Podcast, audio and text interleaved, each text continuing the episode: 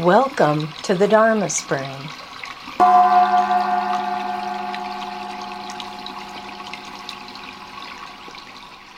So one last go with Nanjuan. And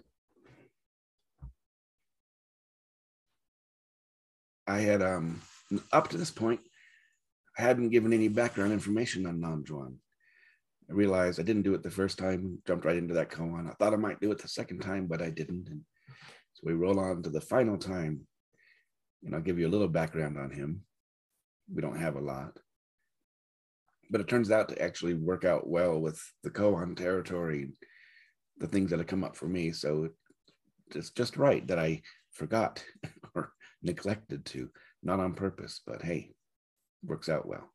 Um, then we'll dive into the koan as it, well, you'll see the connections. I'll try to make the connections. Um, so with Nanjuan, mm, it, when he was nine years old, he went and had his head shaved at the local temple.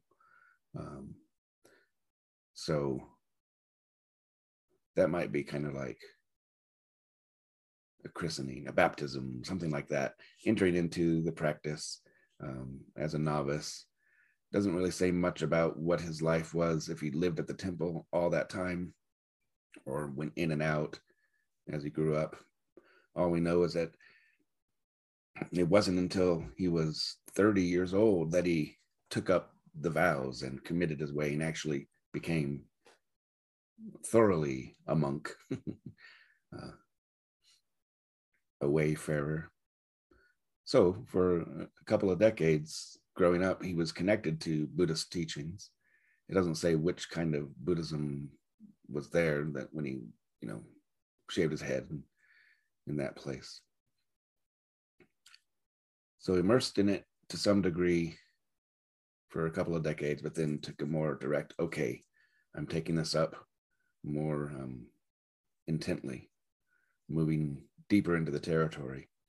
And then, as we've discovered and will continue to discover with ancestors of ours, particularly from this era, he didn't come to Zen first. He practiced other Buddhisms. The first in the list being um, the Vinaya school or the precepts, ethical guidelines. He studied that for a while. And then he took up uh, another teaching with different community and teachers with where they studied the Lankavatara Sutra, which is like considered a, a core Zen text these days. Back then, not sure where its prominence stood, where it rooted itself, because he also took up the uh, another school and teaching of the Avatamsaka or the Flower Garland Sutra. That was their main teaching. And then at some point, he moved on to the Sanlun school, which based their teachings on Nagarjuna's teachings, the Madhyamaka or the mind only school. So he had a variety of other forms of Buddhism and practices under his belt in his life, you know, that had, had enriched him before he knocked on the door of great ancestor Ma and started practicing Chan, Zen. Um, and one of the anecdotes says that he forgot everything else he had previously learned. Um, it made it sound like right when he arrived, he forgot it. But I'm thinking it's similar to uh, Deshan, who was a master of the Diamond Sutra, but had an encounter. Uh, you know, he relied upon all that knowledge of the Diamond Sutra, but had an encounter with Lungtan and kind of was, in a way, freed from all the knowledge to be more directly in contact with what's here, what's alive. Yeah. So who knows when he forgot, when Nanjuan forgot everything he had learned previously. Uh, might just be a fancy way of saying he had an awakening experience and was able to let that stuff work its way into the soil beneath him so he could grow freshly as who he was rather than having that stuff prop him up and be the you know all the teachings that uh, he worked through and they yeah went down to the soil nourished him, and boom, alive. Yeah. In that Zen way. So he's with Master Ma, right? Mazu. Um, Mazu and Shitou being the two people we look at who birthed the koan tradition just by their way of being and not on purpose, just the way that they were. So you have Nanjuan there in that time, as a lot of people uh, at that time.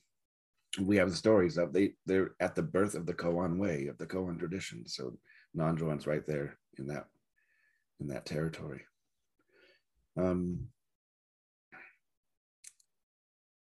So I'm not sure exactly what, how old he was or when he came to Master Ma, but it says when he was 47, he had received permission to go to receive, he received transmission and could go out and teach and go out into the world, go, out, go on a pilgrimage is usually what happened before somebody settled down to teach.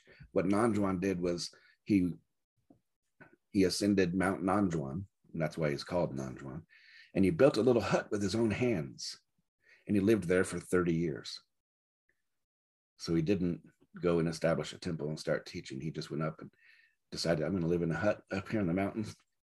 Who knew that it would be 30 years but around 30 years he stayed there in his hut but he wasn't in isolation people came they'd heard of nanjuan and went looking for him and so we have you know stories of encounters with nanjuan in his hermitage, in his hermit period.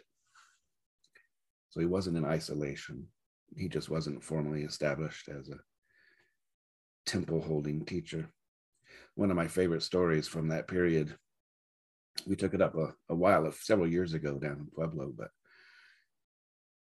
um, often when people would encounter Nanjuan, he was working in the fields or, you know, tending to his hut, taking care of business there, living that life. So one day he's out working in the fields. Somebody who journeyed and heard about Nanjuan had come up the road, come up the path, and encountered him and said, What, what is the way to Nanjuan? And he holds up the sickle and he says, I bought this for 30 cents. And the person said, I'm not asking about the sickle. What is the way to Nanjuan? Nanjuan said, It feels good when I use it. So sharp. and that's the koan. That's the story we have. There's Nanjuan just showing up, being who he is.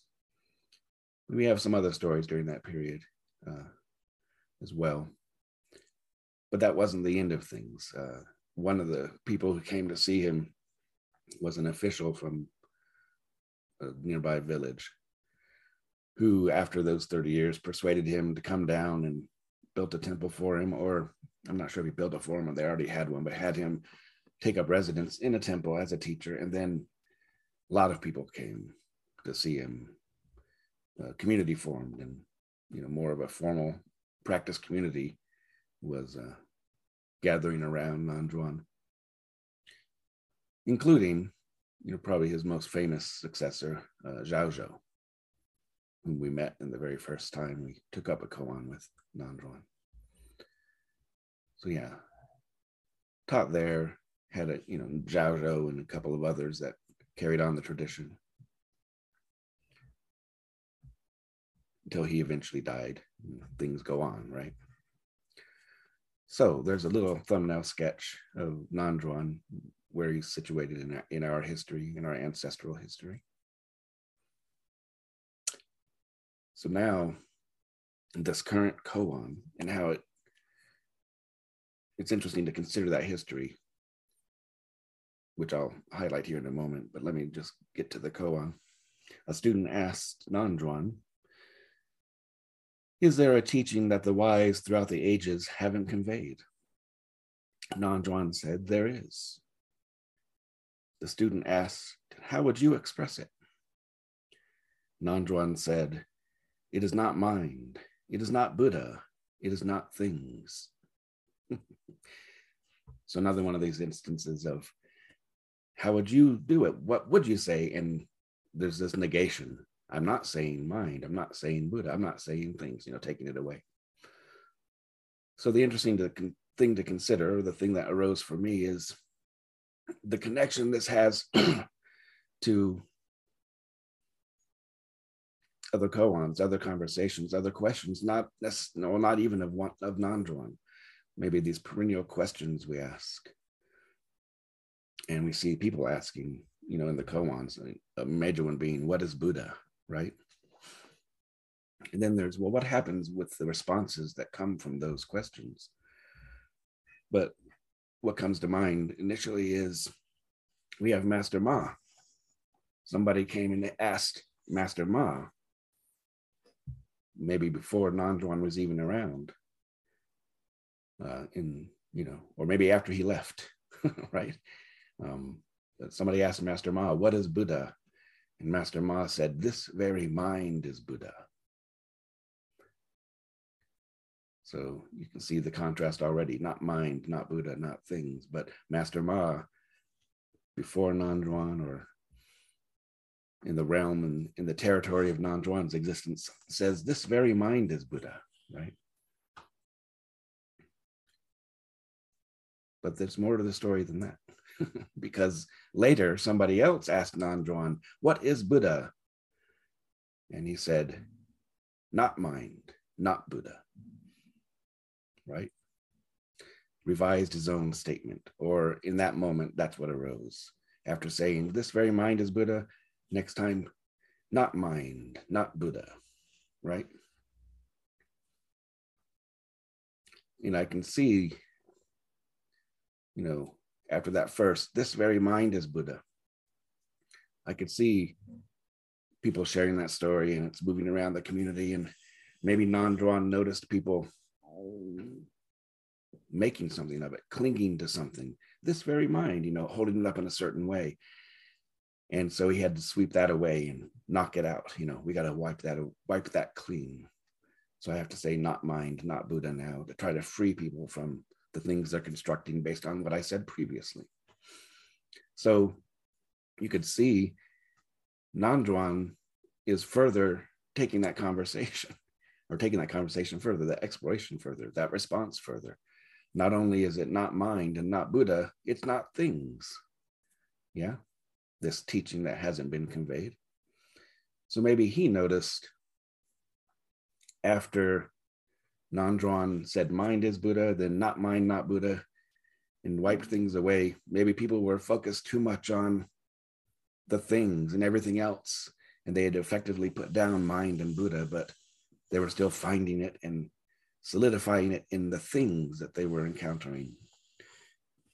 So Nanjuan says we got to sweep that away too not mind, not Buddha, not things, you know, that tendency of ours to try to find it, to solidify it, to get a hold of it. So that's one one take is this response, this koan is a continuation of the responses and exploration begun by his teacher, great ancestor Ma. But we also have Nanjuan himself, as we met him the very first time, talking with Zhao Zhou when Zhao Zhou said, What is the way? What is the Tao? Ordinary mind is the Tao, is the way. Well, people certainly heard about that conversation and perhaps made things of it in the same way they were making things of what Mazu had said. And this current koan could be connected to that thing making that we do. But there's another one from Nanjuan that happened where somebody, well, we don't have somebody asking the question in the koan. It just says that he showed up and said, um, mind is not Buddha, wisdom is not the way. so another not, not series. So I'm seeing this as the current one being the third installment of that exploration too. First, ordinary mind is the way, this very mind of yours. That's the way. And then maybe he noticed people making something of that and ordinary mind not being as ordinary as that fresh arising just here and now ordinary because it became an idea, it became a thing. So then he says, mind is not Buddha, wisdom is not the way, kind of sweeping away the thinking that we do And then that can still be made into a thing. So we end up with this statement of it is not mind, not Buddha, not things, all in the service of clearing the field, clearing the field, right? So that things may arise, including ourselves, freshly as we are, as they are. Um,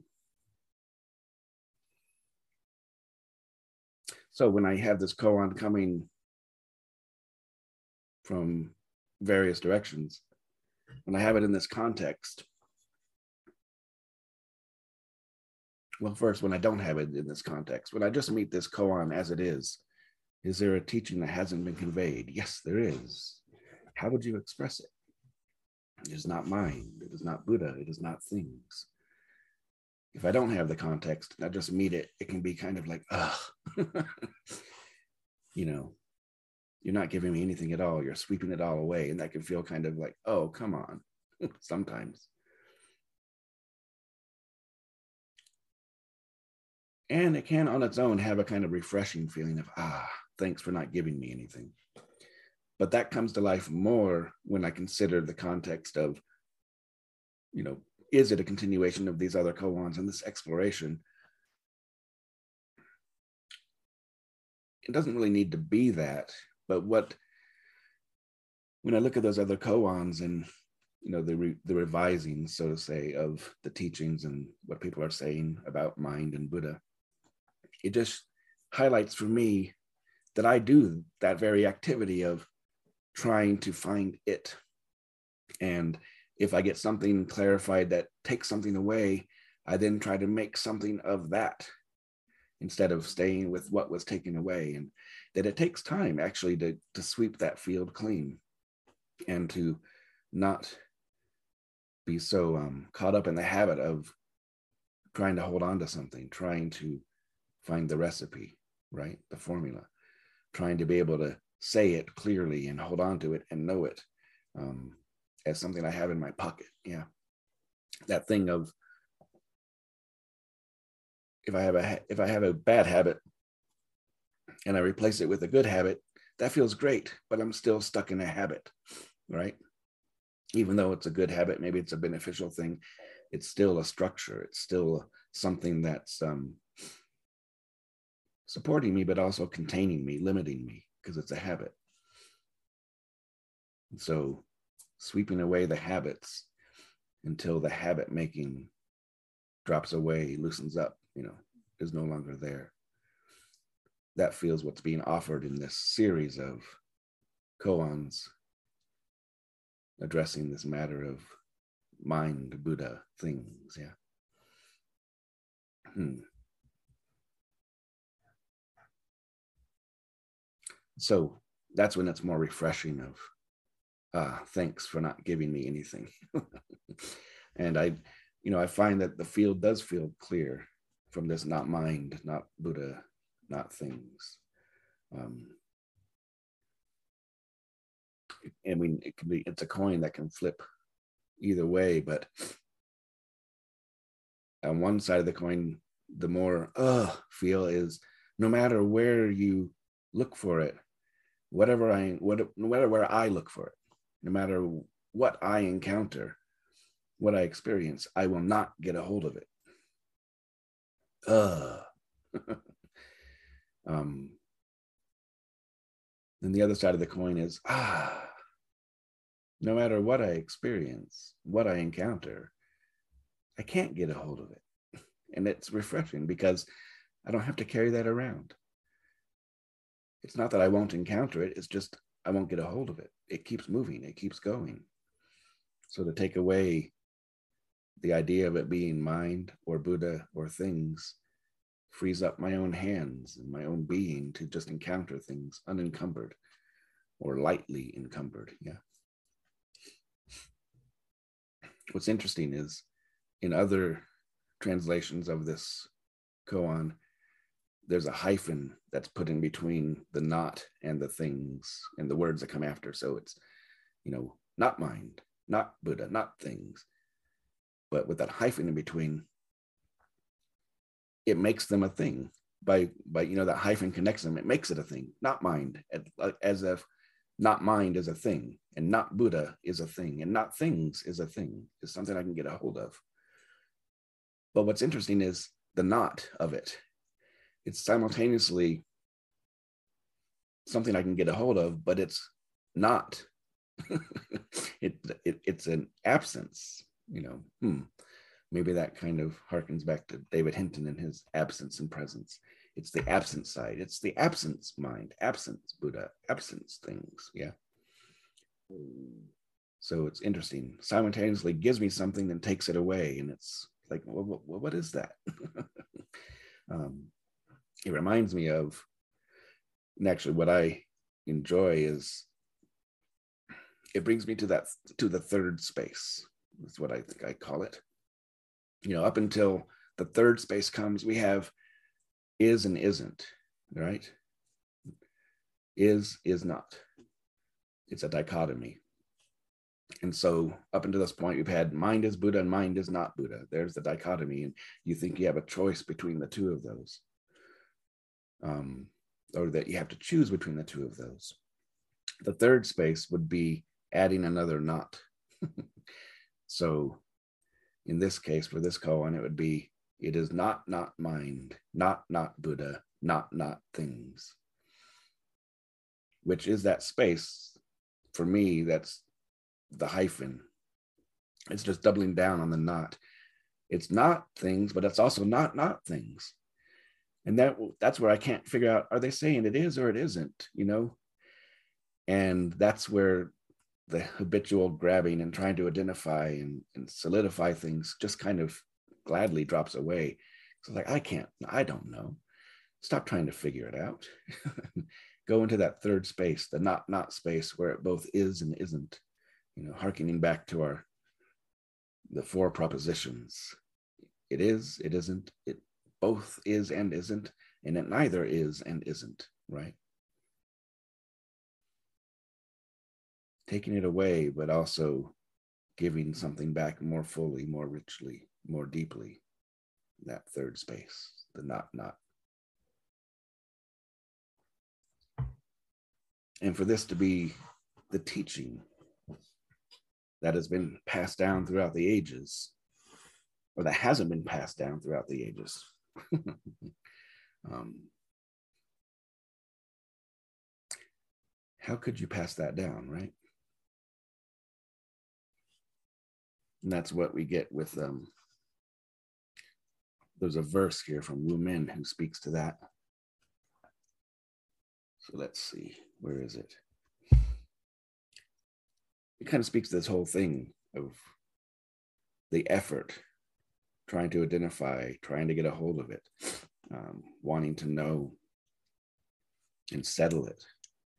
Um, what Wumen says in response to this koan. Let me read the koan, then I'll read the verse. A student asked Nanjuan, Is there a teaching that the wise throughout the ages haven't conveyed? There is. How would you express it? It is not mind. It is not Buddha. It is not things. Min's verse Trying too hard dissipates your virtue.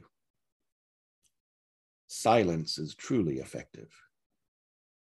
Even if the great ocean became dry land, it can never be communicated to you.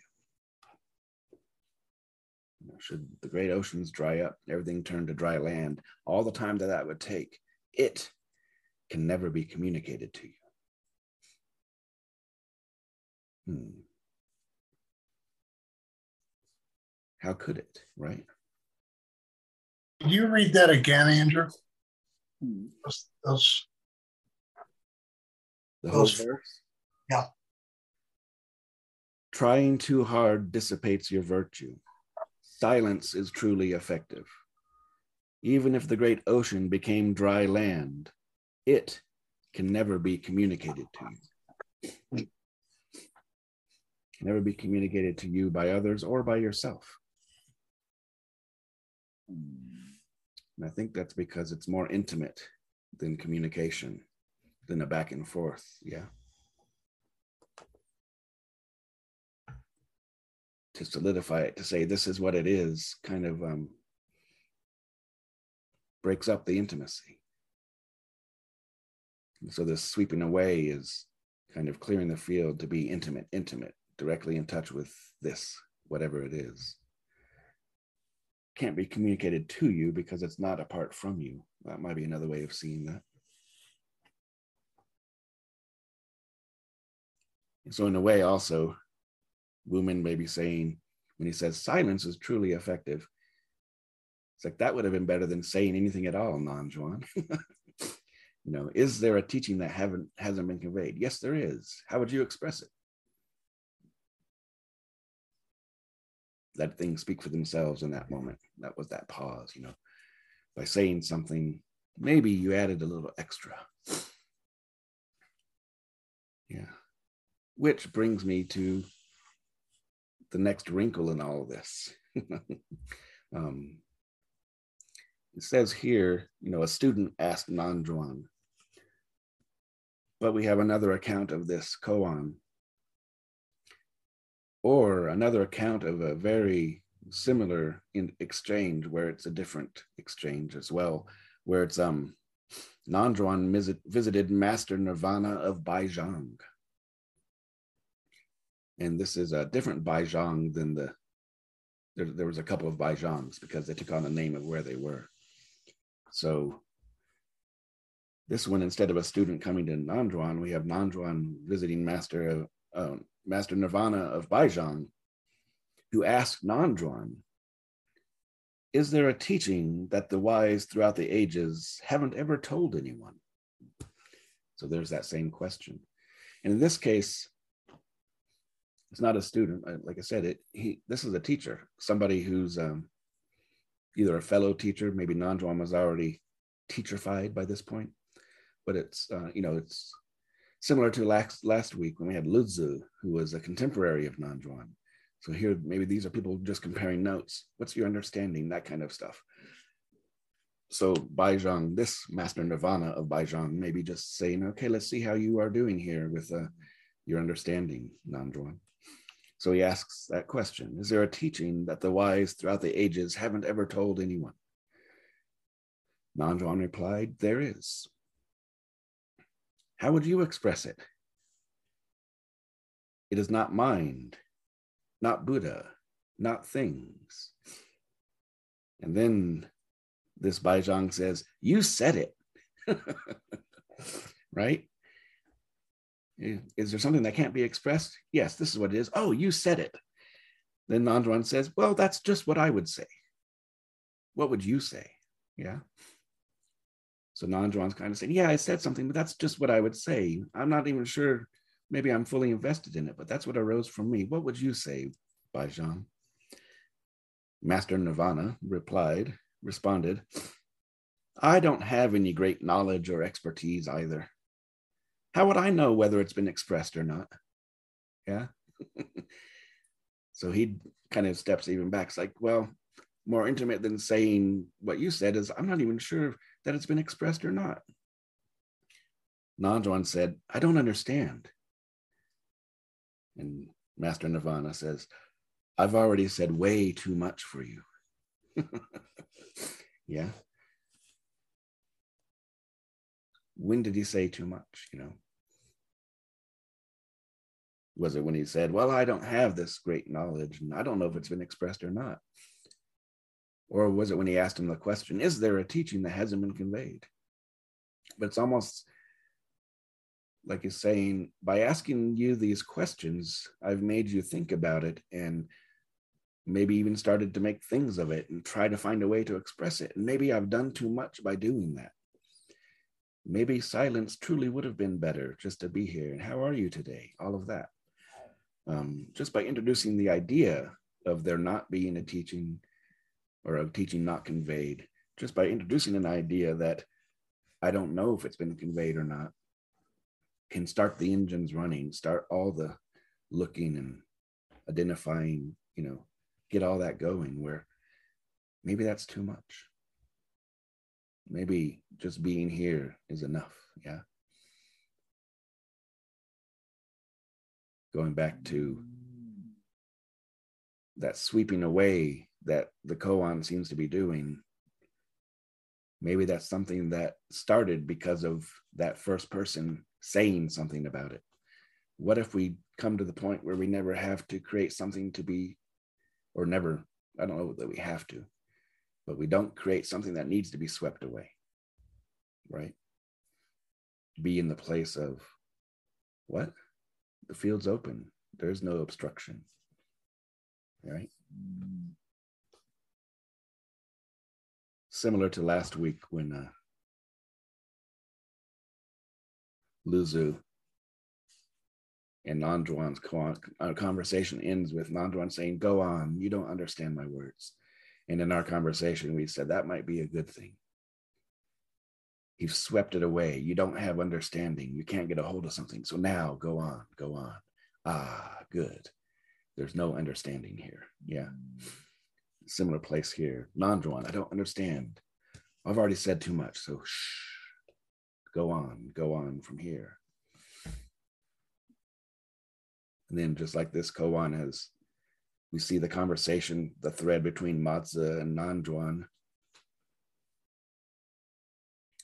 And the question of, is there a teaching that the wise throughout the ages haven't conveyed? It was relevant in Nanjuan's time, back in the Tang Dynasty. And it's just as relevant here and now in the centuries that have happened since then, in all the teachings that have been conveyed by all the teachers that have come since that time, they still haven't conveyed it. There's still a teaching that hasn't been conveyed. What is it? What is it? Well, that's what we get to carry on this thread. The conversation continues, right? This will be perennially relevant because, regardless of what is said and what is taught and what do we experience, it is always not mine, not Buddha, not things, not words, not you, not me, and not, not mine, not, not, not, not, not, the third space. Yeah. Thank you for listening. For more about Andrew Palmer and his teachings, please visit bowandroar.com and look for him on Facebook, Instagram, and Twitter.